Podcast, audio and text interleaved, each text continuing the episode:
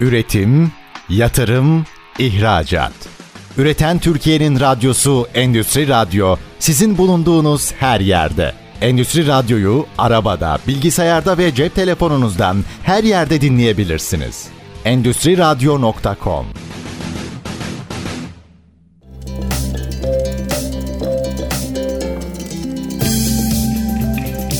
Bikem Öğünç Demir'in hazırlayıp sunduğu Proses Çalıştayı programı başlıyor.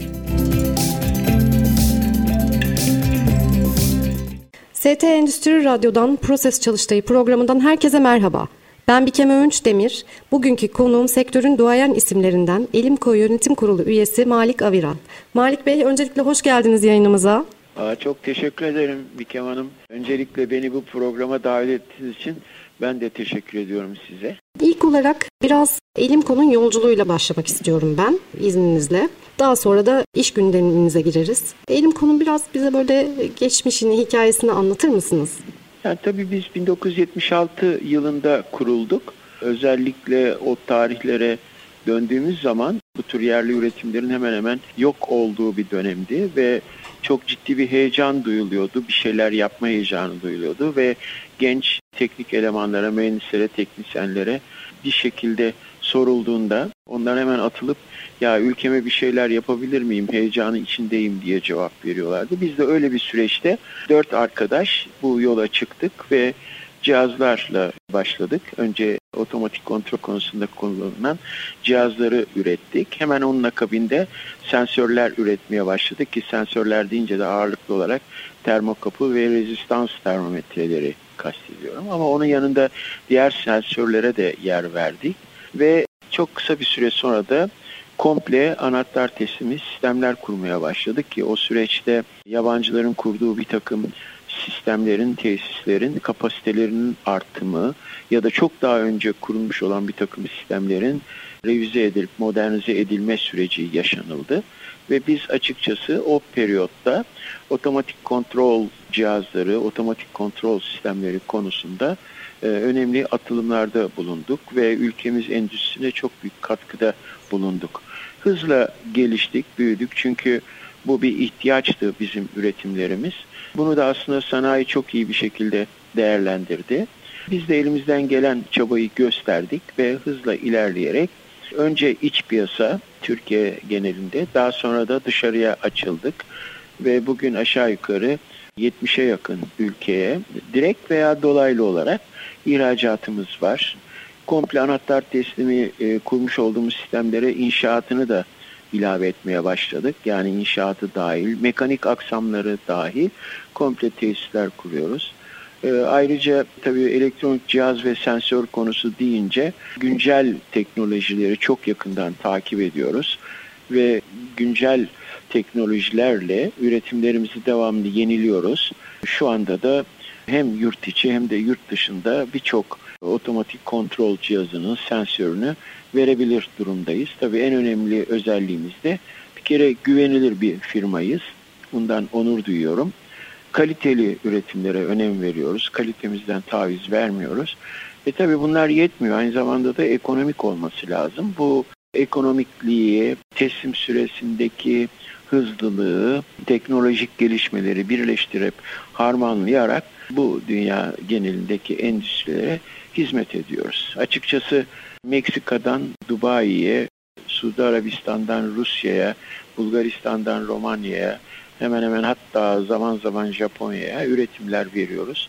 E, bu da e, hem bizim gurur duyduğumuz bir konu hem de ülkemiz adına gurur duyulacak bir konu diye düşünüyoruz. Teşekkür ederim. Peki bu kadar farklı ülkelere ürün veriyorsunuz.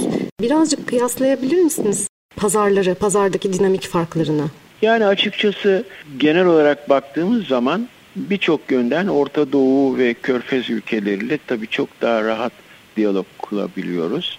Ee, Avrupa geneline baktığımız zaman zaten bizlerin benzerleri orada var. Gerçi son zamanlarda fiyatlar açısından pahalı oldukları için Batı Avrupa'dan daha çok Doğu Avrupa'ya yönelik satışlarımız var.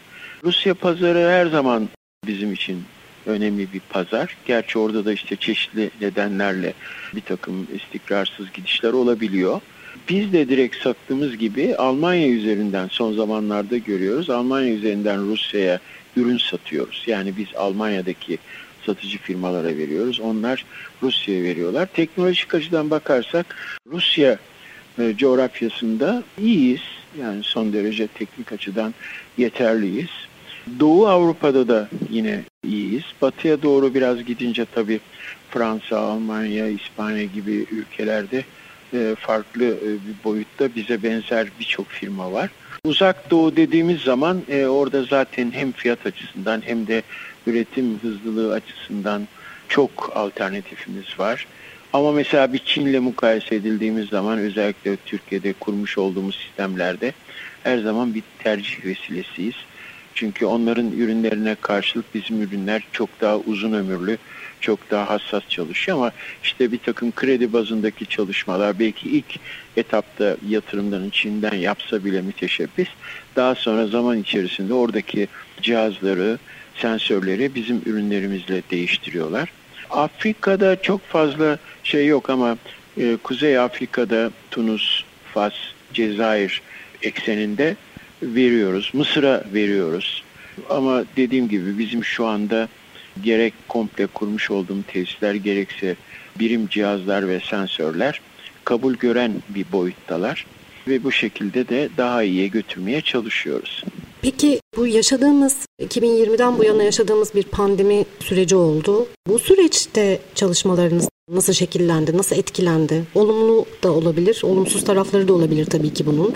Mesela biraz önce bir Çin örneği verdiniz. Çin ilk kapanan ülkeydi.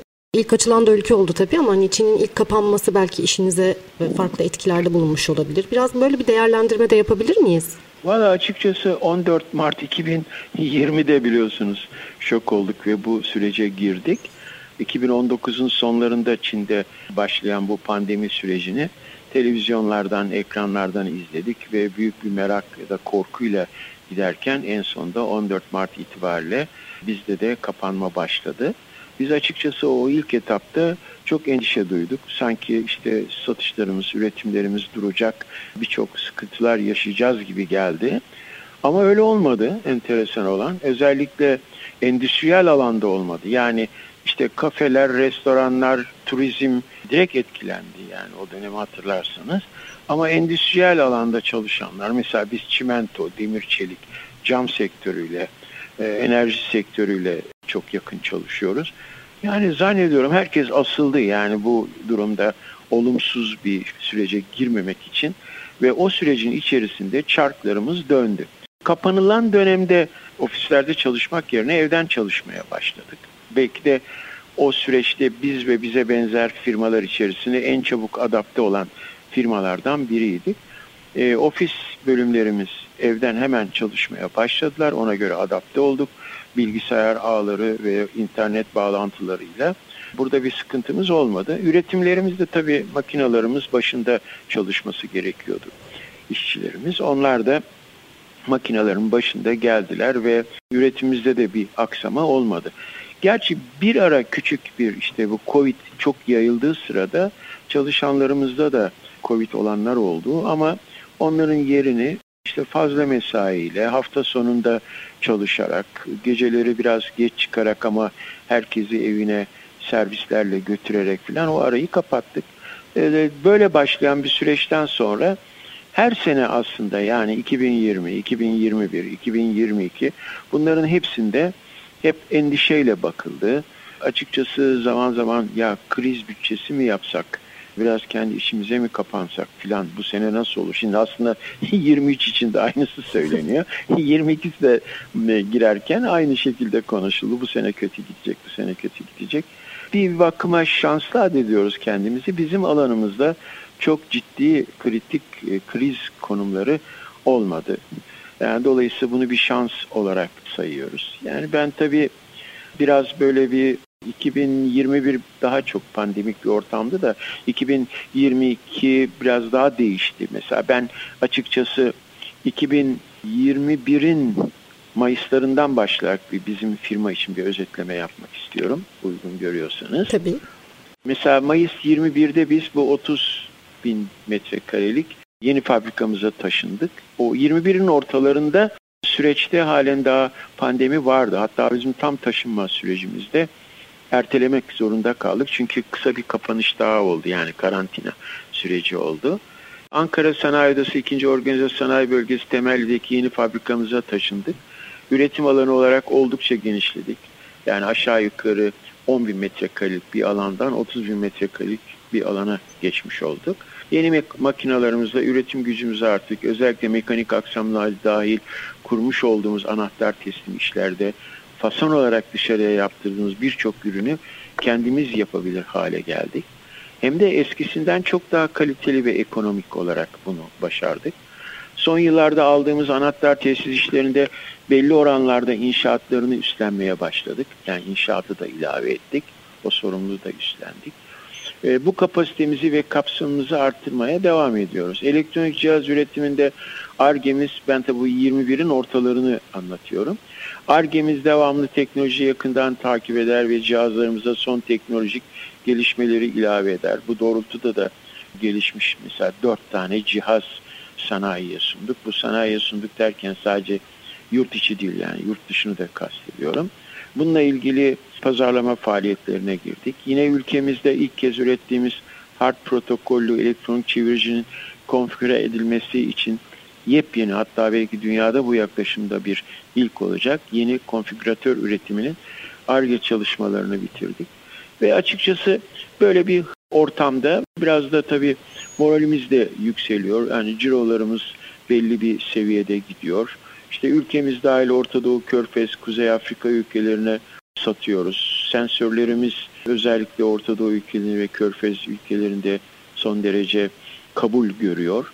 Bu arada ilave ileriye yönelik çok önemli adımlar attığımızı düşünerek yalın üretime girdik. Yani yalın üretimle aslında benzer şekilde biz çalışarak geldik ta 1976'dan beri ama onun adını yalın üretim diye konulması son yıllara ilişkindir. Tabii yalın üretim konsepti içerisinde çok kurallar manzumesi. E, biz de bu yalın üretim konusunda hemen disipline olduk ve bir çalışma başlatarak burada epey bir ilerledik. Yani mesela bu durumda teslim sürelerimiz daha iyi olmaya başladı. Daha kaliteli oluştu. İşte istasyonlar kuruluyor. O istasyonlar arasındaki bağlar vesaire. Yani tabii şimdi konumuz yalın üretim olmadığı için oraya böyle çok da fazla detaylı girmiyorum ama son derece üretici firmalar için olumlu olan bir süreç. Şimdi bu anlattıklarımla biz yavaş yavaş 2022'ye girdik bu imkanlarımızla ve açıkçası 2022'de de tam bir yılı tamamlamış durumdayız. Şimdi 2022 ile ilgili görüşlerimi paylaşmak istiyorum. Yani 2000 daha doğrusu 2023'e girdik. 2022'ye bu süreçte başladık dedim. Demin anlattığım şeyin sürecin sonunda 21'in ortalarından itibaren gelerek. 2022 yılında ne yaptık, ne oldu? Yani bu tüm dünya için zor bir yıl oldu. Hiç beklenemeyen bir anda Rusya-Ukrayna savaşı çıktı. Ortalık toz duman oldu. Amerika ve Avrupa coğrafyası bile uzun yıllardır görmediği enflasyon oranlarıyla karşılaştı. Yani döviz kontrolden çıktı. Biz firmalar için döviz tahmini yürütmek imkansız hale geldi. Önceleri çok yükseldi. Daha sonraları yani son periyodu kastediyorum. Sabit kaldı. Yani birden frene basıldı, tutuldu. Halen daha o civarda gidiyor. Ancak bu aralarda piyasalar durulmadı. Maliyet artışları her seviyede çok arttı. Oysa döviz bazında fiyat listelerimizde artış olmadı. Yani bizim fiyatlarımız döviz bazında liste fiyatlarımız. 2022 yıl başı ve yıl ortasında asgari ücrete bağlı olarak çalışanlarımıza yüksek maaş artışları yapıldı. E, doğalgaz, elektrik ve birçok temel girdi artışları çok yüksek oldu. Yani böyle karışık bir ortamdan geçmemize rağmen 2022'de elimk olarak hedeflerimizi tutturduk. Hatta biraz da üstüne çıktık. Yani 2022'nin başında biraz endişe duyuyorduk ama 2022'yi iyi kapattık diyebiliriz. Yani Türkiye'nin geneline bakarsak hiper enflasyonda birçok alanda şaşkınlık yaşanıyor halen. Çok dengesiz bir gidişat var. Fiyatlar çığırından çıktı. Herkes istediği fiyata malını satmaya çalışıyor. Pek de kontrol yok. Çarklar dönüyor ancak çok sağlıksız bir gidişat var. bankalar kredi musluklarını kıstılar. Firmalarda tipik enflasyon muhasebesine ihtiyaç var. Şimdi 2022'nin sonunda firmalarda gerçekte olmayan ancak hiper enflasyona bağlı karlar oluştu. Tabii biz elektronik sanayi içinde pandemi dönemiyle başlayan bir çip sorunumuz vardı. Bu aslında basında, medyada çok işlendi. 2022 başlarında da bu devam etti. Giderek etkisi azaldı diyebiliriz. Yani o 2022 başlarındaki gibi değil. Ancak yine de bazı komponentlarda bu sıkıntıyı yaşıyoruz. Yani açıkçası bir de üstelik komponent fiyatları böyle az bulunup ya da zor bulununca yani inanılmaz arttı. Yani hatta deniyor ki işte bunun bile bir kara borsası var. Belli şeylerin elinde bu tekel gibi istedikleri fiyatı veriyorlar. E, aranıyor bulamıyorsunuz. Ondan sonra da istedikleri fiyatı verip alıyorsunuz gibi bir süreç içindeyiz. Halen de böyle yani. İşte böyle bir 2022 tamamladık. Yani özet olarak 2022'yi özetleyecek olursak tüm ekonomistlerin ifadesi ile 2022 zor bir yıl oldu. Peki çok teşekkür ediyorum. Kısa bir araya gideceğiz Malik Bey. Daha sonra tekrar yayınımıza geri döneceğiz. Proses çalıştayında kısa bir ara. Daha sonra Malik Bey ile yeniden buradayız. Üretim, yatırım, ihracat. Üreten Türkiye'nin radyosu Endüstri Radyo sizin bulunduğunuz her yerde. Endüstri Radyo'yu arabada, bilgisayarda ve cep telefonunuzdan her yerde dinleyebilirsiniz. Endüstri Radyo.com Proses Çalıştayı programının ikinci bölümündeyiz. Malik Bey ile sohbetimize devam ediyoruz. Malik Bey son olarak birinci bölümün sonunda bir 2022 değerlendirmesi yaptık. Bu süreçte aslında pandemi döneminde dijitalleşme de çok hızlandı. Biraz hani oradan başlayarak Endüstri 4.0'a da girmek istiyorum. Bu alanda sizin görüşlerinizi merak ediyorum. Aslında dijitalizasyon endüstri 4.0'dan bahsedecek olursak ülkemizde ilk sayısal göstergeli proses kontrol cihazlarını firmamız Elimco üretmiştir 1976-77'lerde. Dijital teknolojisinin 1976'larda daha konumumuzda yeterli seviyeye gelmeden Elimco öncülük yapmıştır. Tabii bu aslında Endüstri 3.0'a örnek. Yani Endüstri 4.0 değil. Ben hani biraz geriden başlayıp bizim yaptığımız konuya değinmek istedim. Endüstri 3.0'a örnek sunumlar yapmaya başladık yoğun bir şekilde. Şüphesiz her zaman dijital gelişmeler tarafımızca takip edilmiş ve yeri geldiğinde ve gücümüzün yettiğince dijital teknolojinin en güzel örnekleri tarafımızca verilmeye çalışılmıştır. Yani yine Türkiye'de bizim konumuzda mikro işlemciler kullanarak ki mikro işlemci deyince işte analogdan dijitale geçiştir. Bir algoritma vardır, bir işte bilgisayar teknolojisine benzer mikro işlemciler kullanılarak ilk akıllı cihazlar tarafımızca üretilmiştir. Bugün birçok cihazımız ileri teknoloji temsil eden tasarımlara sahiptir. Yani çok açık ve samimi olarak ifade etmek istiyorum. Tabii ki Endüstri 4.0 hemen robot akla geliyor. robot üretiyor değiliz.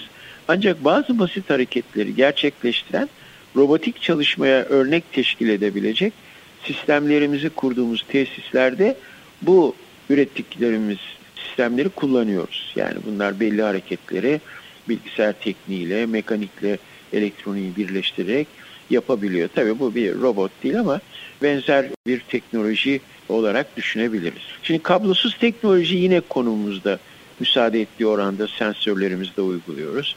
Örneğin bir sıcaklık sensöründen sıcaklık bilgisi ki analog bilgi kablosuz bir şekilde kontrol odasındaki kontrol cihazlarına iletilebilmekte.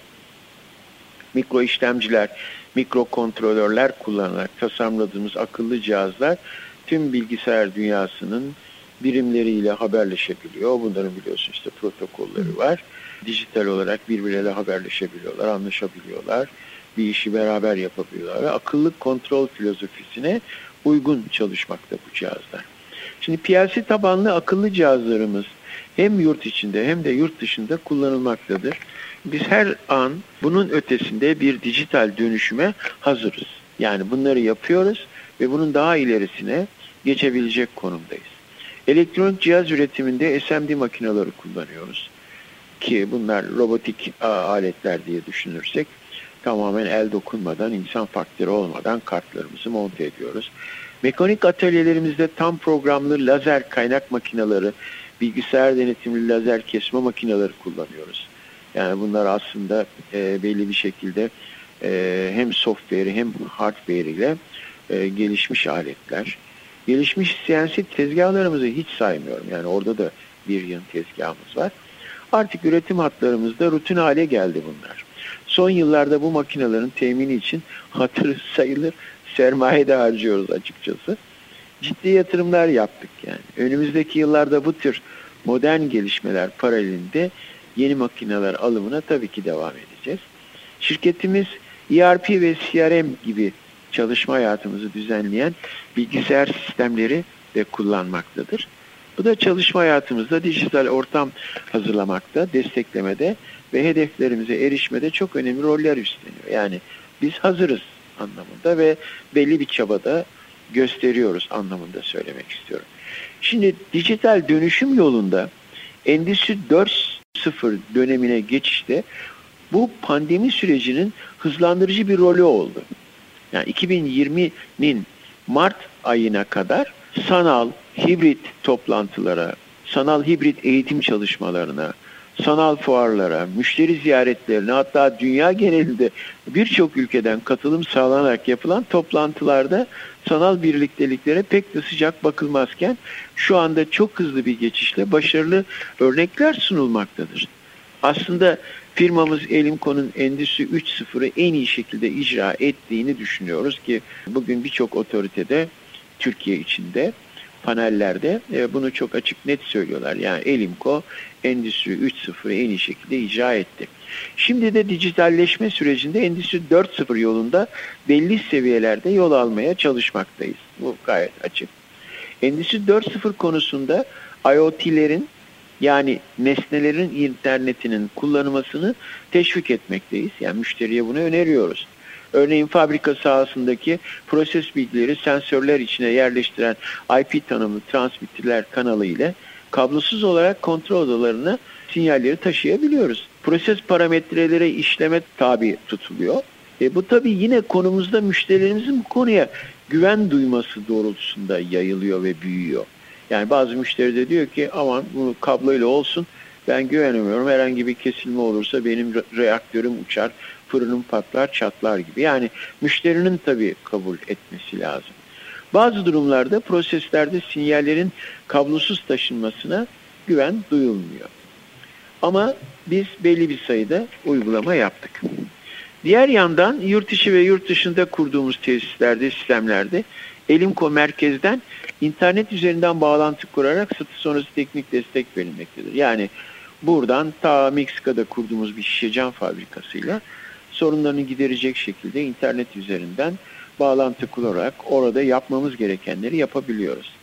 Yani sistem bölümümüz mekanik aksamları dahil anahtar teslimi komple tesisler kurmaktadır. Gerek yurt içinde gerek yurt dışında belli bir yere gelmiş ve konumumuzda ülkemiz müteahhitlik hizmetlerinde açıkçası yüz akı olmuştur. Mesela özellikle şişe cam, demir çelik, çimento kuruluşlarına sayısız tesisler işletmeye alarak teslim edilmişler. Avrupa'da konularında popüler olan bazı yabancı taahhüt firmalarıyla işbirliği içindeyiz şu anda. Yani bu mesela şu anda Fransa'da bir ekibimiz hı hı. çalışıyor. Yine bir Avrupa müteahhit firmasından aldığımız bir iş bu. Değişik ülkelerde birlikte çalışıyor. Aslında benzer şekilde ülkemizde de firmalarımız bir araya gelerek konsorsiyum oluşturmalılar diyoruz. Güçlerini birleştirmeliler diyoruz. Biz bu düşüncedeyiz ama bunu çok fazla yaygın görmüyoruz.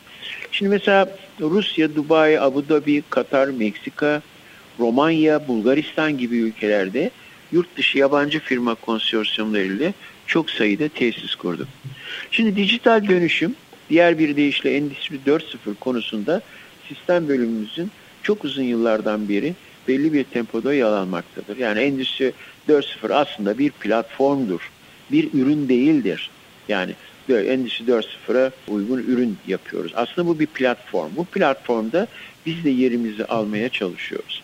Komple anahtar teslimi kurmuş olduğumuz tesislerde profesyonel robot firmalarından temin edilen robotlar sistemlerimize entegre edilerek kullanılmaya başlanmıştır.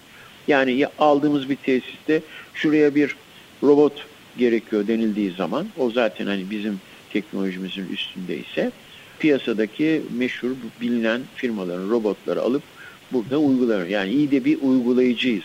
Ama kendimiz de basit bazı işleri, mekanik işleri yaptıran robotik ekipmanlarda üretiyoruz. Yani sistem bölümümüze bağlı mekanik imalat grubumuz tasarımları İlmika'ya ait olmak üzere çok çeşitli mekanik aksamlar, ekipmanlar üretmektedir. Yani band kantarları, pneumatik nakil sistemi, silo, bunker, platform gibi kantar, toplama, e, torbalama kantarları gibi ürünlerde yani tabii yine bir algoritma kullanıyoruz. Bir bilgisayar donanımı kullanıyoruz ve bunlar kendi çalışmalarında yine normal protokoller üzerinden merkezi bilgisayarlara hatta daha başka bir şehirde hatta başka bir ülkedeki yere bilgi aktarabiliyor. Şimdi şirketimiz her ne kadar yerli üretim amaçlı kurulduysa da e, bizim açıkçası üretemediklerimiz de var. Yani bunları da yine konusunda çok popüler olan ABB gibi, Berthold, Bimex, James Sor gibi firmalardan temin ediyoruz. Her konuda olduğu gibi endüstri otomasyonda da büyük, büyük rekabet var. Yani rekabetsiz zaten bir iş yok. Yani bugün kar eşittir. Malın piyasada oluşan satış fiyatı eksi maliyet ile bulunuyor. Yani biz bir ürünü yapacağımız zaman önce onun piyasadaki satılabilirlik fiyatına bakıyoruz. Maliyetlerimize bakıyoruz. Çıkardığımız zaman aradaki kar bu alana girmemizi e, sağlayacak bir mertebede ise giriyoruz. Ama yok gir şey o sağlayacak bir kar çıkmıyorsa ortaya o zaman o ürünü üretmiyoruz. Yani şimdi maliyetleri düşürerek karı maksimize edebiliyorsunuz. Çünkü malın piyasa değeri piyasada serbest piyasa ekonomisiyle oluşuyor. E yani maliyetleri indir indir indir indir. Açıkçası artık bugün satın alma grupları çok zorlanıyor. Nereye kadar gibi sorular çok rahat sorulan sorular içerisinde. Eğer normal olarak bir yazar yazdığı eserlerle bir heykeltıraş yarattığı heykeliyle bir besteci bestelediği eserle anılmak isterse Elimko'da verdiği hizmetin kurduğu sistemlerin mükemmelliği, işlevini bekleneni yerine getirmesiyle takdir toplamak, konudaki bilgi birikimlerini paylaşmakta pozitif yaklaşımlarıyla anılmak ister. Yani biz Elimko olarak yıllardır çalışıyoruz. 47 sene oldu bizim bu sene 47. senemiz. Ee, biz aynı biraz önce ifade ettiğim gibi belli sanatçıların kendi sanatlarıyla nasıl övünüyorlarsa Elimko'da bugüne kadar ürettiği ürünler, kurduğu sistemlerin başarısıyla övünüyor ve bunu bu şekilde benzetiyoruz. Bu özelliklerin bizleri mutlu kılıyor, haz veriyor açıkçası. Yani sonuç olarak bugün geldiğimiz noktada 162 personeli olan 35 mühendisi, 40 bayisi, 147 de satış noktası ile temelli organize sanayi bölgesinde 30 bin metrekarelik bir fabrika alanında çalışıyoruz. Malik Bey, Endüstri 4.0'dan bahsettik aslında ama ben biraz da yani asıl sanayinin genelinde biraz bahsetmek istiyorum, değinmek istiyorum. Sizin görüşlerinizi bu anlamda çok değerli buluyorum. Sizce Türk sanayi yani Türkiye sanayisi Endüstri 4.0'da hangi noktada? Yeterli mi? Tamamlandı mı süreç? Yoksa daha yolumuz var mı? Ki Endüstri 5.0 konuşuluyor. Yo, yo, yolun başındayız. Yani şu anda tam olarak anlatılan ya da öğrenilen ya da vurgulanan Endüstri 4.0'ın başındayız.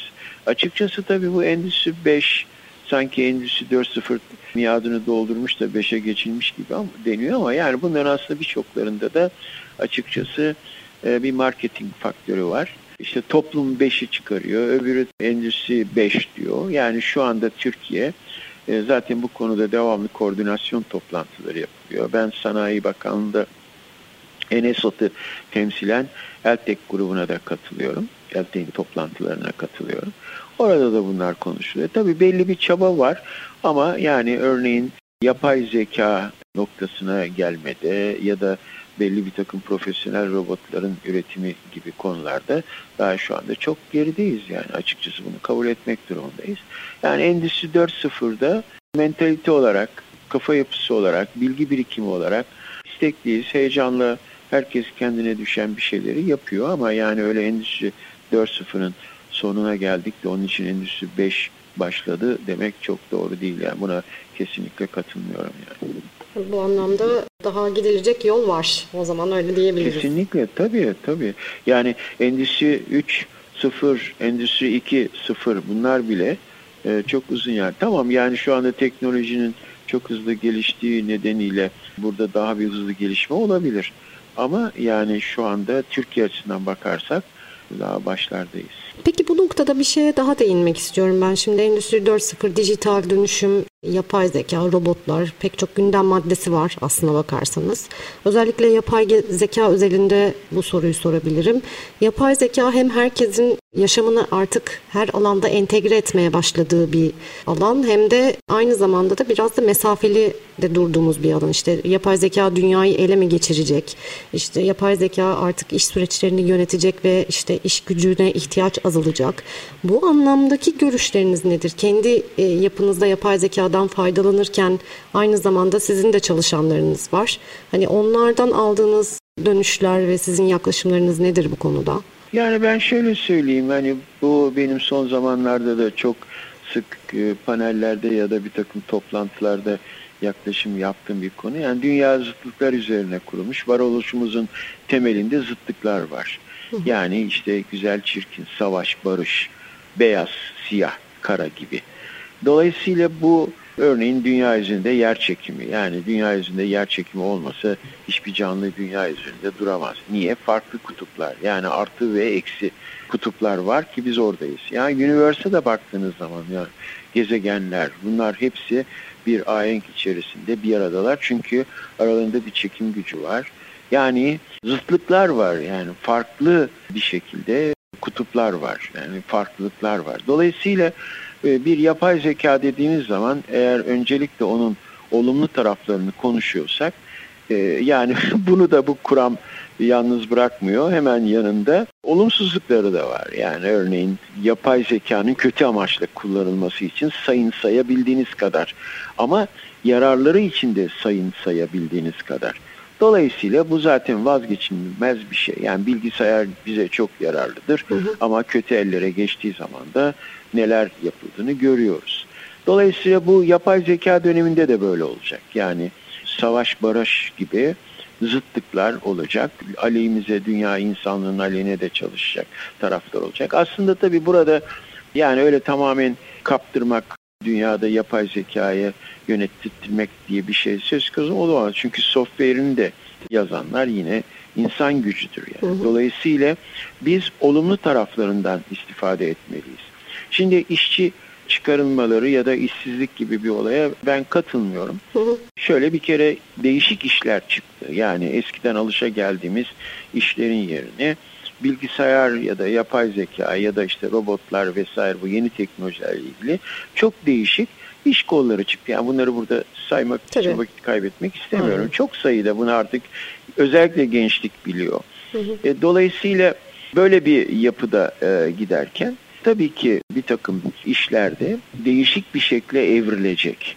Ama şöyle bir dünya düşünün. Yani Çok yarım gün çalışıyoruz. Ama kısa bir araya girmem gerekiyor. Girdiğimiz dünyayı verdiğimiz Tabii. aradan sonra hemen tamam, konuşalım. Peki.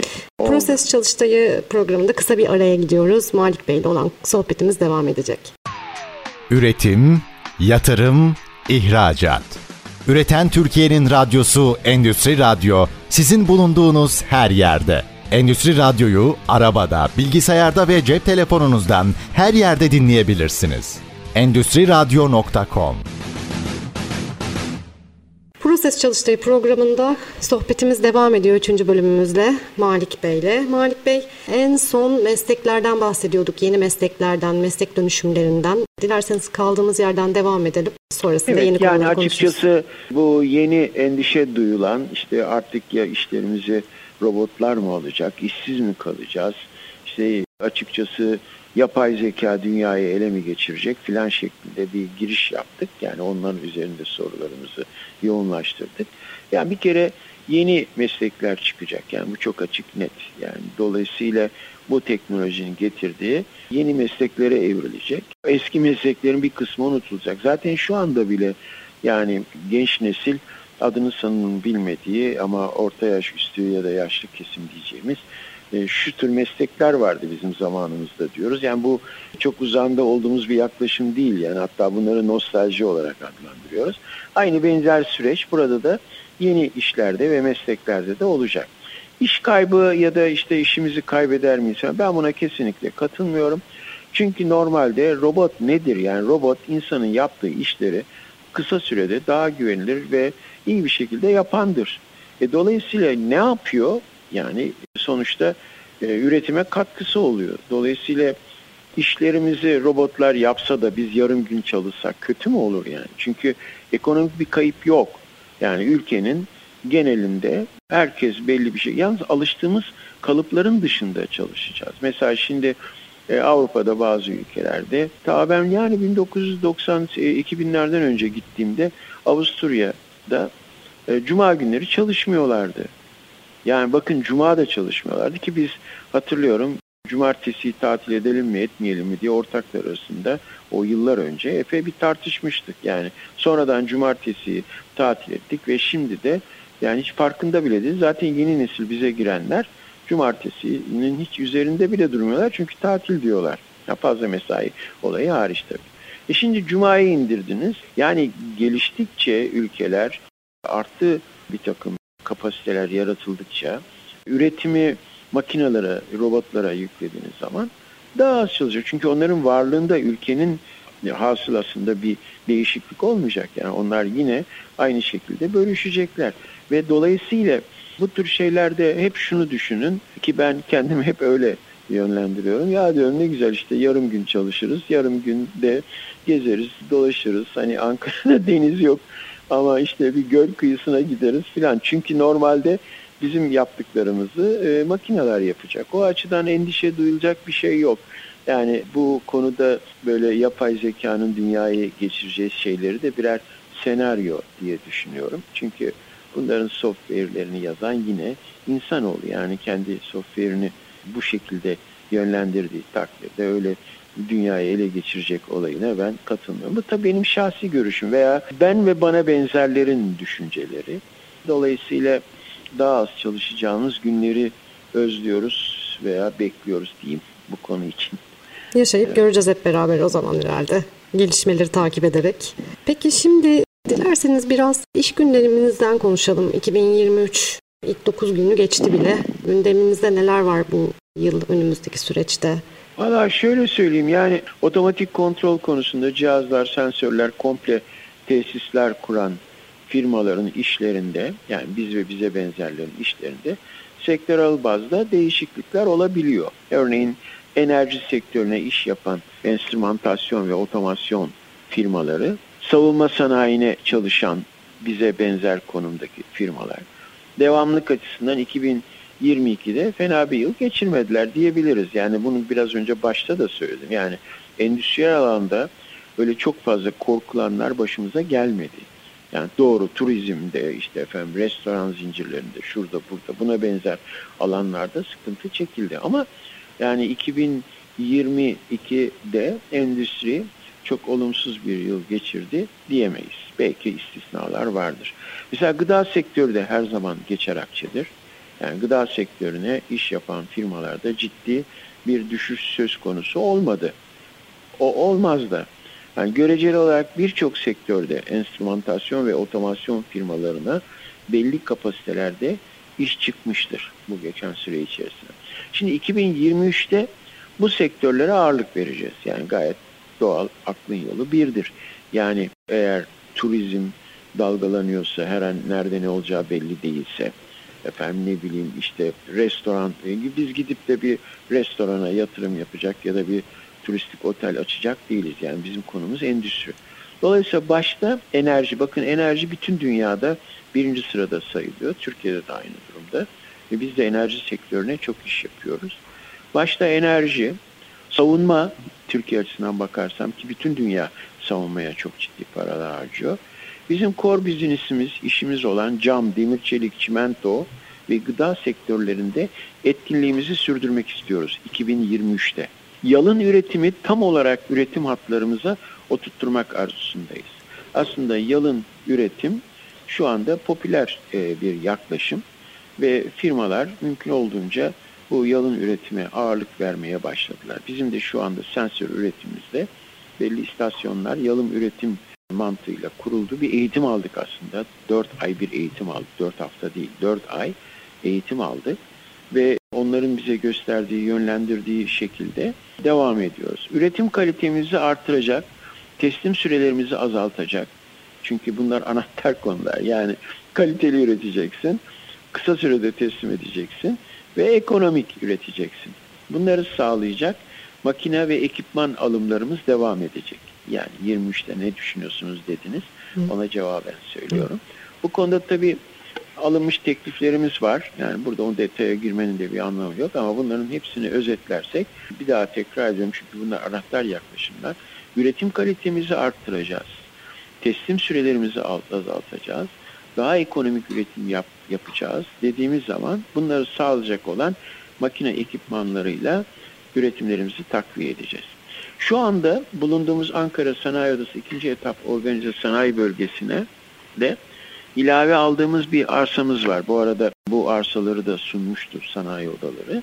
Ve orada bir yer daha aldık ve açıkçası heyecanla burada yeni bir e, fabrika yaparak kapasitelerimizi arttırmak veya düşündüğümüz bazı yeni ürünler var. Bunlar için bir altyapı oluşturmaya çalışacağız 2023'te. Ama nasıl? Şartlar el verirse, yatırım yapma atmosferi uygun olursa, teşvikler gibi ya da işte krediler mesela şu anda yukarıda yine söyledim daha önce. Açıkçası e, kredilerde de şu anda sanayi açısından sıkıntı var. Yani kredi muslukları hemen hemen kapatıldı. Yeni bir fabrika inşaatına başlamak arzusundayız 2023'te. Ama her zaman olduğu gibi olumlu düşünelim, olumlu olsun diyoruz. Yani bizim 2023 içinde benim belki şahsi görüşüm çünkü çok fazla görüş ayrılıkları oluşmaya başladı 2023 için. Ama ben olumlu düşünürsem olumlu olur düşüncesinde, felsefesinde birisiyim. Olumlu düşünelim, olumlu olsun diyorum. Ve 2023'te inşallah en az 2022'deki sıkıntıları yaşamayalım ve daha iyi bir sene geçirmeye çalışalım diyorum. Artan maliyetler tabii aynı zamanda sanayide de ciddi sıkıntı yarattı bu ekonomik Çok ciddi. anlamda. Yani bakın akıl alacak gibi değil. Yani hava gazı faturalarını, elektrik faturalarını arkadaşlarımız, ilgili bölümdeki arkadaşlarımız söylüyorlar. Yani çılgınlara, herkesin evinde de aynı durum var. Yani işte kış başladı, havalar gittikçe soğuyor. Yani çarşı pazar aslında şu anda yangın yeri gibi. E, ne olacak tabii bunları bilemiyoruz, kestiremiyoruz açıkçası. Peki tam bu noktada şuna değinmek istiyorum ben aslında biraz gene böyle geçmişe gidip Elimko'nun kurulduğu dönemlerde e, de bir darboğaz yaşıyordu ülkemiz. Şimdi de aslında çok parlak bir dönemden geçmiyoruz ama sadece Türkiye adına diyemeyiz bunu aslında. Bütün dünya içinde bu böyle baktığımız zaman. İki dönem arasındaki sizin görüşleriniz nedir? Farklılıklar nedir? Buna verdiğimiz tepkiler, büyümemiz, gelişmemiz ya da durmamız anlamında. Yani Sanayi adına konuşabiliriz. evet. Yani şöyle söyleyeyim tabii bu ülkeden ülkeye değişen krizler yaşanabilir. Hani bizim bir krizimiz vardır ama Avrupa'da böyle bir kriz yoktur. O bizim krizimizdir. O krize göre hareket ederiz. Efendim ne bileyim Almanya'da bir kriz vardır, Rusya'da bir kriz vardır. Bizde öyle benzer bir kriz yoktur. Ee, Biz hayatımıza devam ediyoruz. Ama bazı konularda da ortak yaşanan krizler oluyor. Mesela 2008'de mortgage krizi gibi bunlar etkilemiştir. Ama ne bileyim 2000 yıllarda Türkiye'de olan kriz Türkiye'nin krizidir. Yani o zaman yurt dışında böyle bir şey yoktur. Ancak şu anda bütün dünyada benzer bir sıkıntı var. Şimdi 1976'da kurulduk biz. O tarihlere bakarsak o Türkiye'nin kriziydi. Şimdi bu süreci yaşıyoruz. Yani hatta deniyor ki ya iyi oluyor ya işte tamam Amerika vermesin de biz kendimiz yapalım. İşte Almanya kessin de biz yapalım. Dolayısıyla harcamaların kısılması ve daha verimli harcanılmasının doğru olduğunu düşünüyorum. Verim çok kullanılan bir kelime. Yani aşağı yukarı e, artık herkes verimden bahsediyor. Dolayısıyla bu önümüzdeki periyotta herkes ayağını denk alacak, daha verimli çalışacak ve ülkemizdeki üretim kapasitesi artacak. Bu şekilde baktığımızda o zaman işte kompon sıkıntısı vardı. Şimdi yine kompon sıkıntısı var.